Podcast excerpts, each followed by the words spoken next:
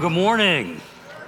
Great to see you this morning. Glad that you are here. It is uh, me to be here. Uh, Sandy was uh, typically comes at eleven o'clock, but she surprised me last night, and she was here for the five o'clock service last night.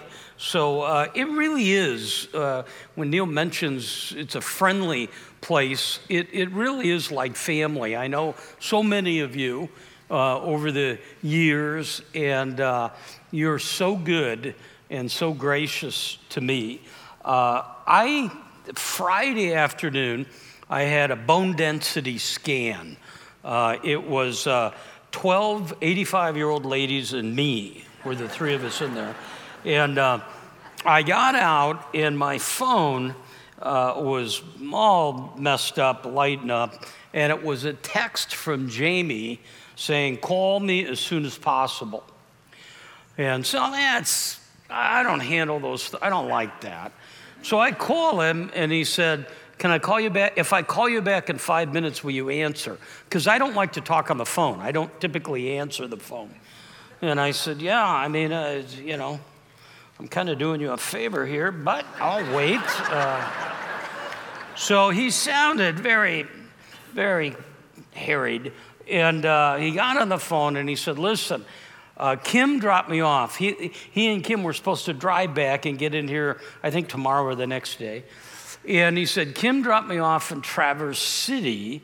So this was Friday, because I'm coming back to do a, a memorial celebration on Saturday. I'm in Traverse City, and I am stuck. Uh, Chicago's reined in. I can't get out. Can you do the memorial service for me? Will that be too much for you with the services and all the stuff? And I said, "You know, Jamie, for you, I, I'd I'd walk through hell for you, so I can do anything you want me to do, Jamie." And um, I texted him this morning. So he did not get out of Traverse City Friday night, or Saturday morning, or Saturday noon, or Saturday night. He just texted me. He's in the middle of a three-hour layover at O'Hare.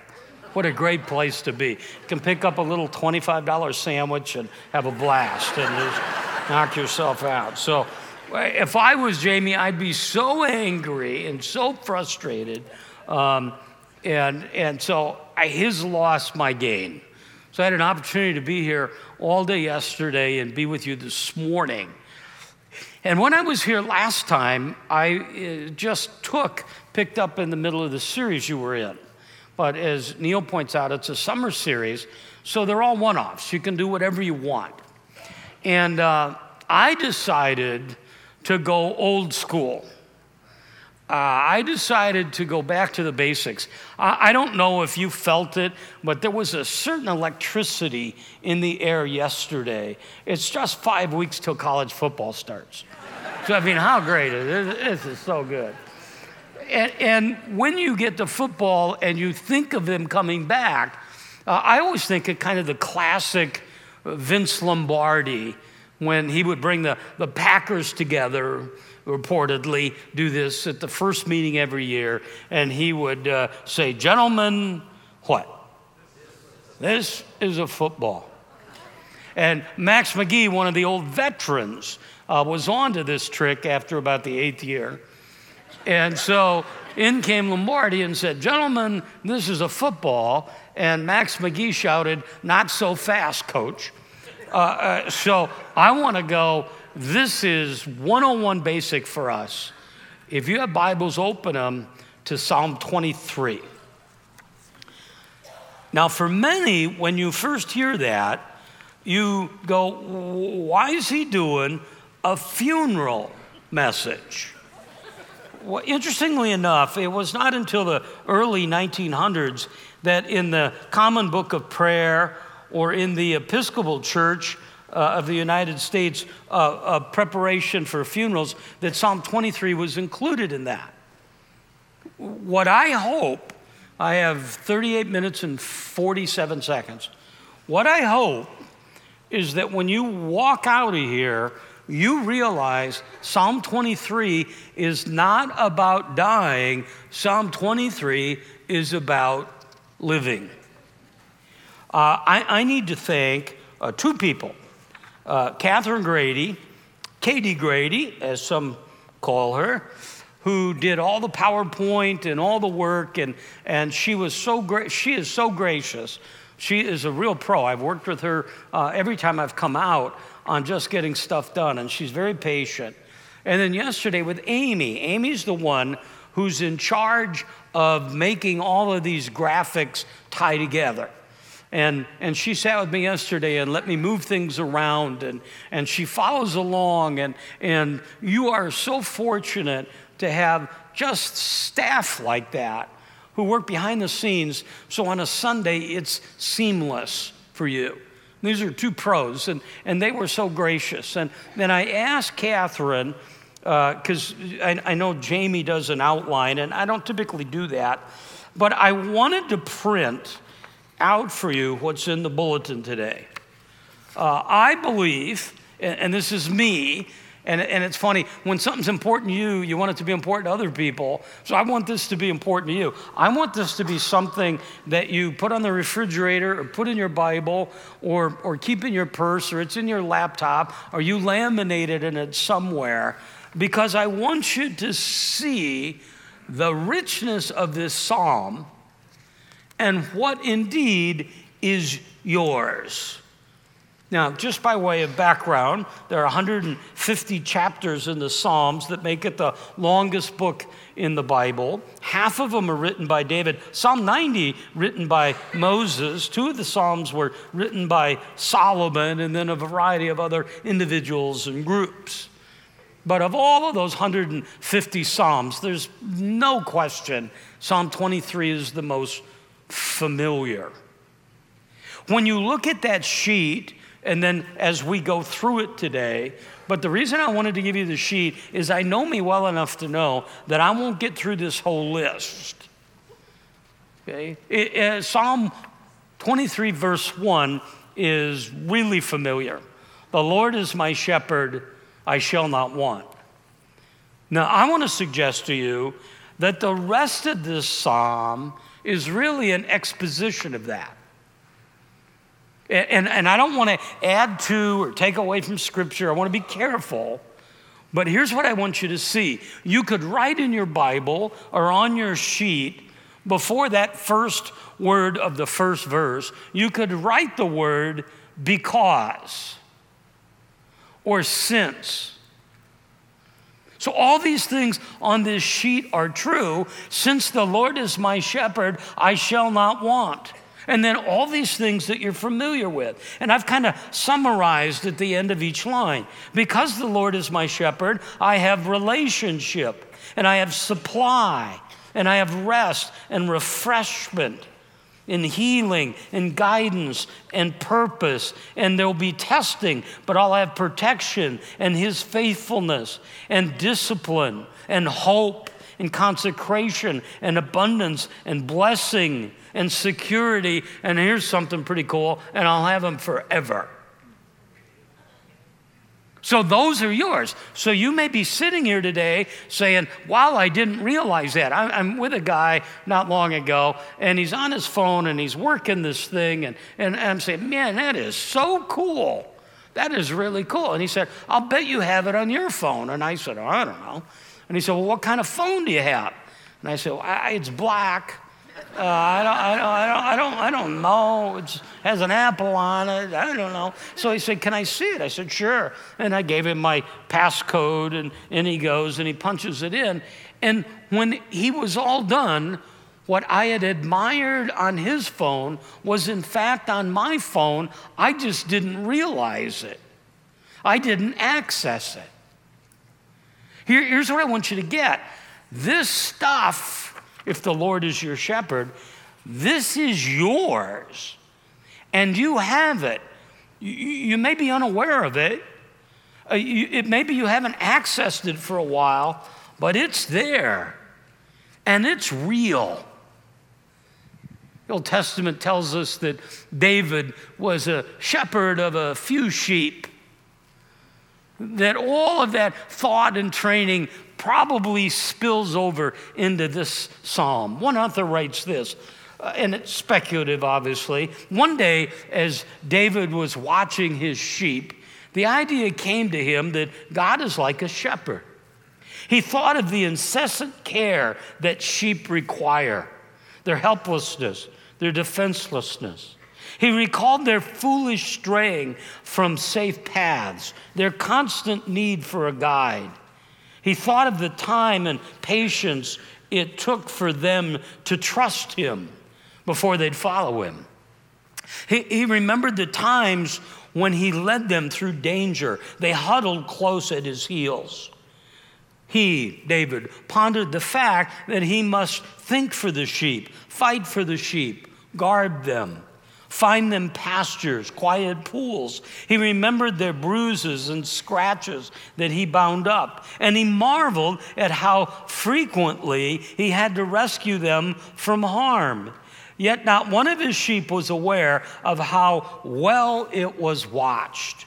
Yes, he mused, God must be very much like a shepherd. So I want to unpack that in a minute. But here's a really important statement. I, I, I've got on my notes, I've got words like key, huge. I got arrows, red marks. Okay, look at this single statement. It's one thing to say, the Lord is a shepherd.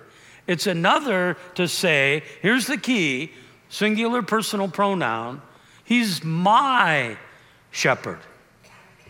It's not to say that we know the Lord because he is this shepherd in some sort of vague, universal way. If you are here today and can say, the Lord is my shepherd, all this truth, and, and, and I feel comfort. Just as I read you some of these words and we work through it, I, I can feel, I can see myself. I have this picture of, of here's the shepherd holding the sheep. Here's Jesus holding me. He's my shepherd. Is he yours? And I say that's not automatic. We had a wonderful memorial celebration yesterday. And one of the points, And, and maybe the largest point that Vera wanted to make and the family wanted to make is that heaven is not accessed just because we die. Not everyone dies and goes to heaven, though, though we hear it all the time. I've been to some funerals of some real scoundrels, right? And, and inevitably, the worse they are, the faster they say, well, he's in a better place. Well, maybe given the fact it's one hundred thirty degrees here, he's in a better place. I don't know. I, I don't think so. It's the tape that you saw, the message from, from Jamie as, as she was speaking and talking about for years she'd been around church, but she'd never become a Christian. That was my story. I was raised Catholic grade school, high school, college. I was educated by the most misnamed group of people on the planet, the Sisters of Mercy. I mean, they were violent, angry little ladies. And I was their nemesis. I mean, I was, I wasn't the kid you wanted. But I was around church all my life. And we went to church, and we went to church almost, my dad was a daily at church all, all of his life. And, and that's what, ha- it's called religion. At some point in our life, we come to the understanding that things are a mess. Okay, you don't need to write this down. You ought to know this by now, okay? The world's a mess, the country's a mess, the state's a mess, the county's a mess, the town's a mess, your house is a mess, okay? And not to get, you're a mess. And that's called sin. And when we sense something is wrong, our typical response is to try to fix it. The Bible tells us that all have sinned and fall short of the glory of God, but the free gift of life is eternal life in Christ Jesus. Not in Bible study, not in church, not in being good, because you can never be good enough. Your sin has separated you from God, but Christ died so you can have eternal life. if I simply believe in him. Now, at this point, some of you are going, oh, I don't get it, or I don't understand it. Well, when this service is over, there's going to be some men and women in the front here of the room.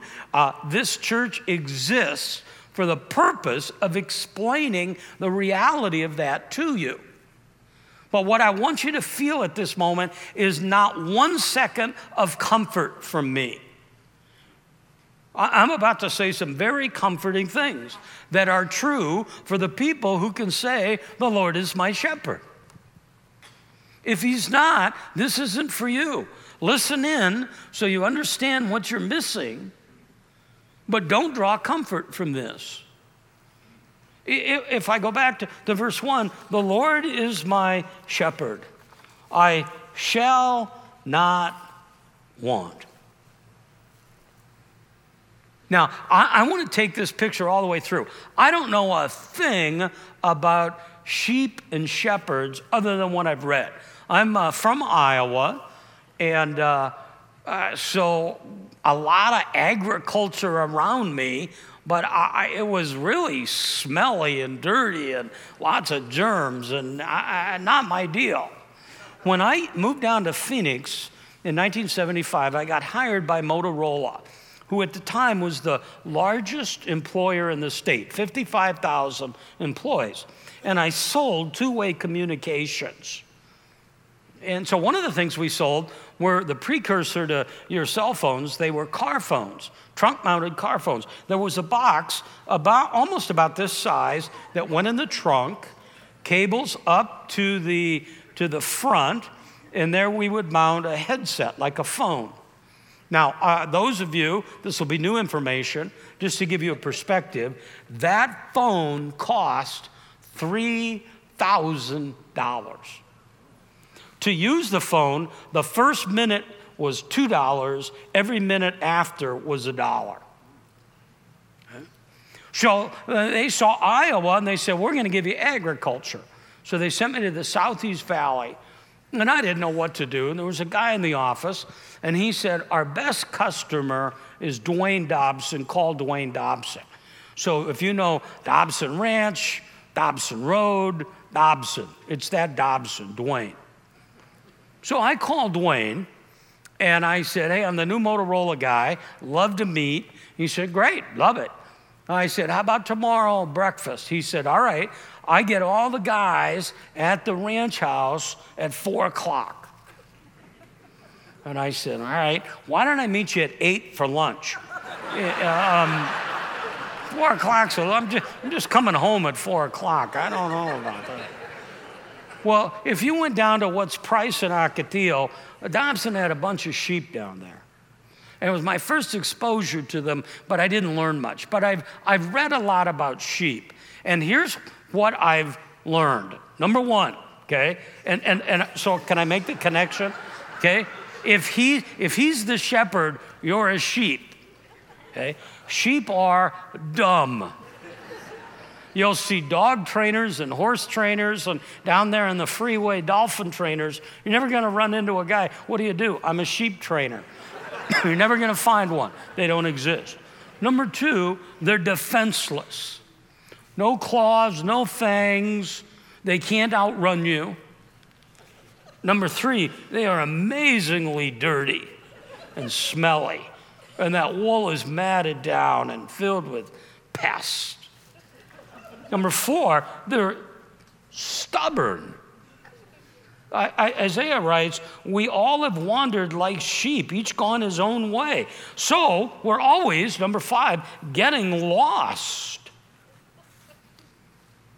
And six, they have a mob mentality. I was reading a story where a guy was saying that uh, a friend of his had pulled up. He had a little flock of sheep, and the guy had a chihuahua, and the chihuahua jumped out. I don't know that these are the right words, and caused a stampede. I don't know if sheep stampede, but it sent them all running. So here's, here's what I want you to see, and this is not meant to be mean. This is just to deal with the truth. Your sheep, here's you, me, us. were dumb, defenseless, dirty, stubborn, always lost with a mob mentality. And what we need desperately is a shepherd. The Lord is my shepherd. I, I won't go my own way anymore. Jesus says in John ten, I'm the good shepherd. My sheep know me and I know them and they hear my voice. So that's a long introduction to set this up, to set this picture up. We may not get all the way through it, but if we just get verse one, can we go back to that? I think I changed order on Amy, but if we go back to that, the Lord is my shepherd. There's that relationship. It's unbreakable, the relationship. I shall not want. Now, on the surface, that seems to not line up with my experience. Let me give you a couple of the other paraphrases. The Message, the Lord is my shepherd, I don't need a thing. The New Living Translation, the Lord is my shepherd, I have everything I need. Now, now there's what he's saying. As you hear this, here's what God is saying to you and me. You right now have everything the shepherd thinks you need for right now. It, it doesn't mean that there won't be times that that there are, at least in your own feeling, that, that things are, are, are going to be exactly like you want them. I, I, I wrote, David is not suggesting that as a follower of Christ, we guide through life without challenges or difficulties or hardships. The Apostle Paul writes in Second Corinthians, I just thought I'd throw that in. Second, I know, can't let it go, man. Gotta give it up. Second Corinthians chapter four, verse eight. Now this is Paul, the apostle, talking about his condition. Autobiographical. I'm reading from The Message. He's writing to the church at Corinth. You yourselves know that we're not much to look at. We've been surrounded and battered by troubles, but we're not demoralized. We're not sure what to do, but we know God knows what to do. We've been spiritually terrorized, but God hasn't left our side. We've been thrown down, but we're not broken. God is not saying everything is going to be smooth and easy. One of the problems with this message is that there's two extremes in the room. Some of you right now are going, I could have stayed home because it's never been better. Life is cruising along. Deals are closing. My relationships are great. I am sailing along. Others of you are down here in the valley going, it's never been worse. It was everything I could do to get here today. Well, I've got the same message to both of you. This too shall pass. Okay? If you're here, you're going here. If you're here, you're going here. That's the nature of life. But here's the comfort. You have the Good Shepherd. Two things to remember. Number one, the shepherd is greater than what you don't have. You don't have that car. You don't have that promotion. You don't have that house. You don't have that cabin. You don't have that spouse. You do have that spouse. Yeah. The shepherd's greater than what you don't have. You, you see it as a deficiency. The shepherd says, we'll, we'll get to it sometime. On my time. Here's the other thing. Number two, the shepherd is greater than what you do have. The shepherd, these are just notes I made. The, the shepherd is greater than the cancer, or greater than the loss of a loved one, or greater than the death of a child, or greater than a rebellious child, or an absent dad, or a business challenge. The shepherd knows what you need.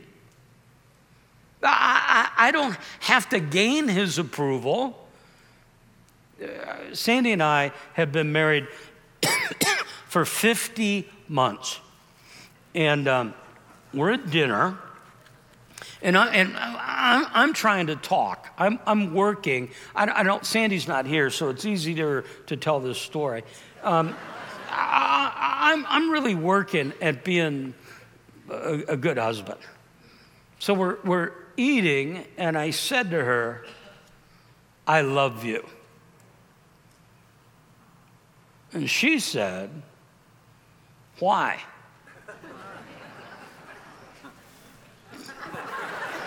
I, I don't I don't know. I I got to go to Walgreens and get a card or something because I'm I'm out of I'm out of answers. I don't have answers. I don't know. It's not a discussion. I was just trying to be nice. I don't know. I don't. I, I, I.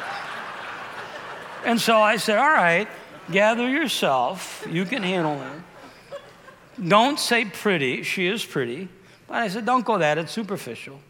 So I said, "I I, I love you because you're." You're smart. And she said, "Would you love me if I was stupid?" And I said, well, I don't think we'd be here if you were stupid, but that's a whole different. But, but here's what she was responding to. Anytime we talk about love, it's transactional. I love you if, I love you when. If you drive around town right now, there's Cardinal gear everywhere. All they need to do is lose three games, and it'll all be Bears and Eagles stuff in a month. I mean, that's, a, that's the nature of it. The shepherd, here's what I would just say, don't bring that to the shepherd. The shepherd loves you and wants what's best for you.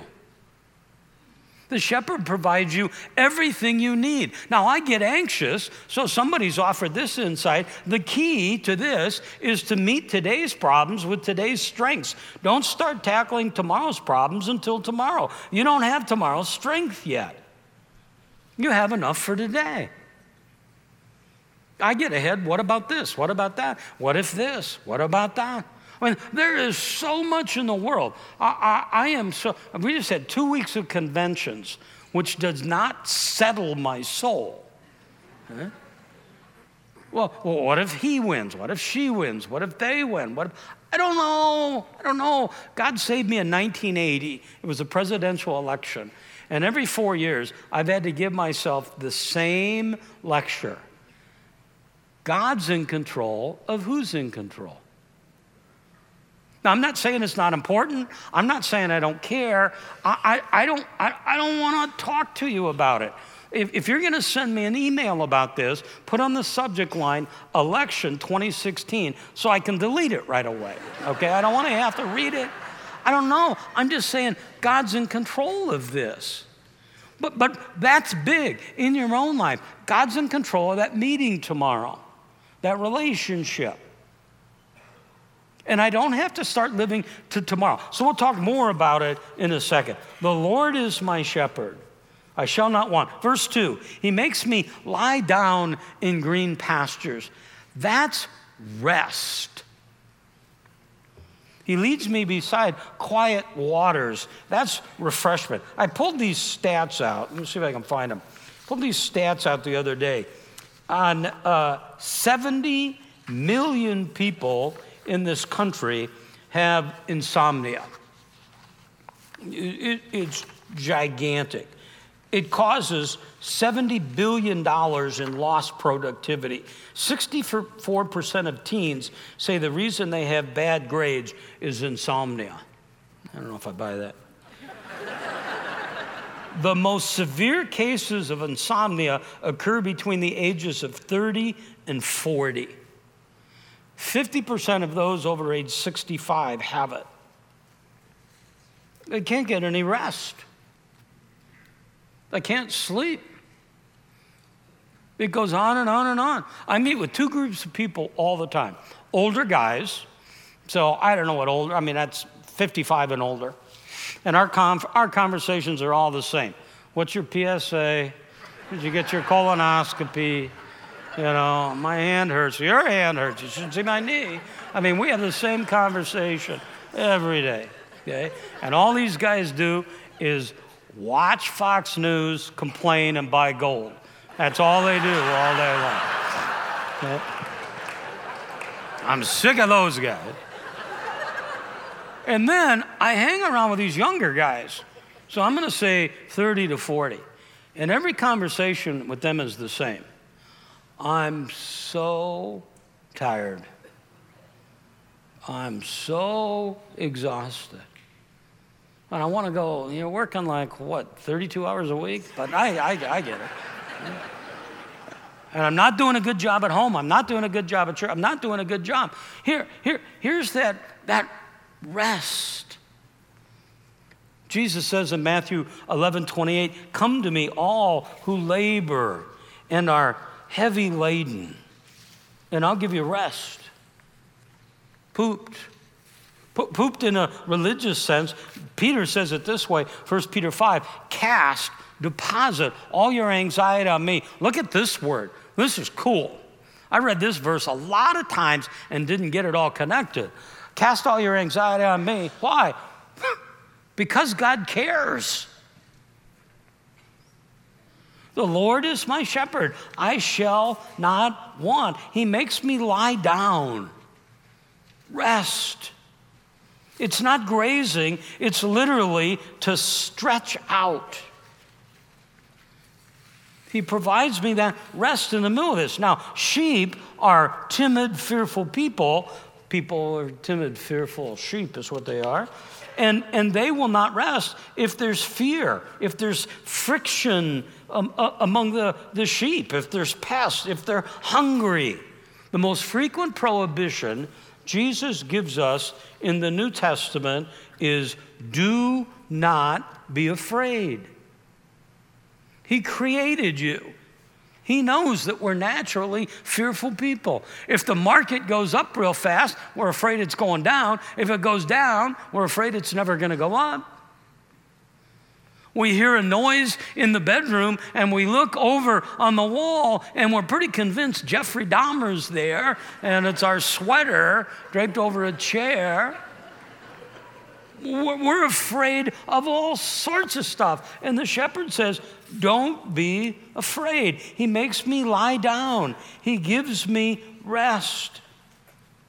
These timid sheep are easily frightened. You and I, easily frightened. But God, God says, don't be afraid. By, by the way, not because you're so strong, but because He is. Hebrews four sixteen, therefore, draw near with confidence to Him. And I'll make a pitch here for quiet. Saint Augustine offered this observation. In its crowd, it's difficult to see God. Now, I don't want to be a crotchety old man who's complaining about social media and cell phones. Having said that, let me complain about social media and cell phones. But these phones, these phones are going to be the death of us. We're constantly connected. I read a study last week that said if the phone is just there, your brain is already split and engaged with it. It's, it's that constant, nobody can be alone. Sandy and I were just in Flagstaff for two weeks, and, and I said to her, I'm not sure why, but it seems so much quieter to just be alone. Now, I can be alone and be lonely, okay? It's not to be lonely, it's to be alone and be with God. To speak to Him, that's prayer, and to let Him speak to you, that's in this word. To, to let these truths settle in. Let me, I've got nine minutes. Verse three, He restores my soul. It's healing. He leads me. That is, He guides me. Every day when I leave the house or when I come home or when I'm in the kitchen, right by the door, there's a little area that I'm sure Sandy would love to just clean out. But it's where I put my keys and my wallet. I don't really have a wallet. I got a clip that I used in a presentation somewhere. And my sunglasses, and they go right there. And there's a frame that Sandy had before we were married. And in it is Psalm forty-six ten. Be still and know that I'm God. I'm moving, I'm running, I'm worried, I'm panicked. I'm going to fix it. I'm going to come up with a strategic plan. I'm going to come up with a message. I'm going to execute it. And he's going, you know what? Those are all good. It's not anti-planning, but be quiet. And, and know that I'm God. James four eight. Come near to God, and he'll come near to you. Relax. You're not in charge. He is. Listen to me, God says in Isaiah fifty-five. Your soul will delight in me. When your words came, Jeremiah says, I ate them. I, I devoured this word. I rest in the midst of this. One author writes this, the single greatest safeguard which a shepherd has in handling the flock is that he keeps them on the move. He leads them. He guides them. He directs them. He precedes them, prepares a place for them that'll be safe.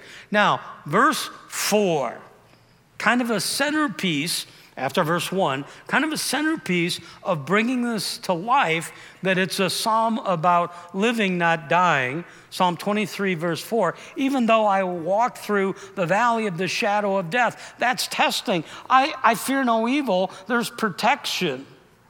You're with me, your rod, your staff. Rod and staff are a picture of authority, of safety, of measurement. It's that staff that's used sometimes to, to pull the little baby sheep close to his or her mom. Uh, the psalmist cries out in, in Psalm one twenty-four, verse four, no one is concerned for me. I have no refuge. No one cares for my life. Sometimes it feels like that. But what God tells us is, no, the Lord is my shepherd. One author offers this insight. Our discomfort is God's doing. These ultimately are meant to be encouraging words. He hounds us. He hems us in. He thwarts our dreams. He foils our best laid plans. He frustrates our hopes. He waits until we know that nothing will ease our pain. Nothing will make life worth living except his presence. And then we turn to him and he greets us, and he's been there all along. Rather than suffering and pushing it away, I begin to embrace it. Philip says in, in his translation of James chapter one that we take testing and welcome them as friendly intruders because they build our strength. And, and, and here's what I'm saying. I know it's counterintuitive. I don't want to suffer. But God uses that suffering. I've had a ton, and, and anytime you do this, somebody can always one-up it. But I've had a ton of physical problems. I had the, the low point of my teaching ministry, many of you were here, right on this platform when I couldn't finish. Four months ago, I had prostate cancer surgery. My daughter, I have two daughters, they each have four kids. When Sarah had her youngest, McKinley, I said to Sarah, when she gets out of diapers, I'll be going into them. Okay? So every time I see her, I say, how's she doing on the potty training? And she'll say, uh, Dad, you're both right on schedule here. But I have all that. But in the midst of that, I've seen God work in extraordinary ways. Some, some of the times you feel closest to God is in the midst of that, that business difficulty, that relationship difficulty. That, that call from the kid that says, hey, there's this problem. The scan that doesn't show what you want. again, another author's insight, pain, when properly handled, can shape life for greatness. History is replete with stories of those whose struggles and scars formed the foundation for remarkable achievement. In fact, it was because of their hardship that they gained what they needed to achieve greatness. Now, here's what A W Tozer says. It's a pretty bold statement. He said, it's doubtful whether God can bless a man greatly till he hurts him deeply.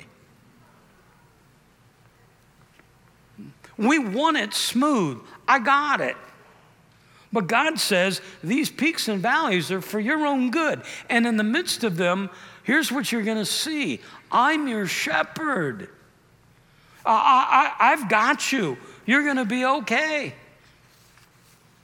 Yesterday at the memorial service was the cutest baby I've ever seen in my entire life. Sat right in the front. She was five months old. Juliana was her name. And, and, I, and I said to her, the first girl I ever loved was named Julianne. And she smiled. And, and I think it was gas. I, I, don't, I, don't, I, don't, I don't think we were connecting or anything. But I, I, I look at her and I'm thinking, here's this precious little kid. And here's all the pain and life. And, and I, and I want to save her from it, like with my own girls when they were that age. And, and, and they would say, I'm scared, Daddy. Hold me, Daddy. Hold me, Daddy. And, and I did, but me holding them's not near as secure as Jesus saying, I'll hold you. He'll let go. I won't. It, it, it, let's put a, a bow on it. Even though I walk through the valley of the shadow of death. V- verse five. And prepare a table for me before the presence of my enemies. Now, we don't have time to unpack that, but what he's saying is, here, here's the hope. In a world that, I'm telling you, if you're looking for a person, place, or thing other than Jesus to put your hope and trust in, you will be ultimately disappointed. The Republicans aren't going to save us. The Democrats aren't going to save us. The Libertarians aren't. The Green Party's not. Closing this deal, getting that degree, th- those are all fine things. But my hope is in Jesus. He consecrates me. There's abundance. Look at verse six. Goodness and mercy will follow me all the days of my life. That's blessing and security, real security. And then uh, how great is the line that comes at the end, and that's forever. It's through all this life and into eternity. We said at the celebration yesterday that Randy took his last breath last Monday, his last breath on earth, but his first breath in heaven. And that's not wishful thinking. That's what the Bible teaches us. Let me close. There's one more quote, I think. And, and I need to remember this. God is never wrong. He's never rendered a wrong decision, experienced the wrong attitude, taken the wrong path. He's never said the wrong thing or acted the wrong way. I, I love this. He's never too late or too early. He, he's never too loud or too soft, too fast or slow. He's always been and always will be right. So in spite of what you might feel at this moment, he's here in his control, and he is your shepherd. And the whole point of that is to give you comfort and peace in the midst of a really tough world. Will you pray with me? Troy's going to come. We have one more little bit of business to transact, and, and then we'll be done for the day. Father, thank you for these amazing truths. Put them in our life, in our heart, in our mind, and remind us of what we know, that indeed you are our shepherd, and God, that everything is going to be okay, that you have things in control. God, thank you that it's not about us, but it is about you. We pray that to you in Christ's name. Amen. Amen.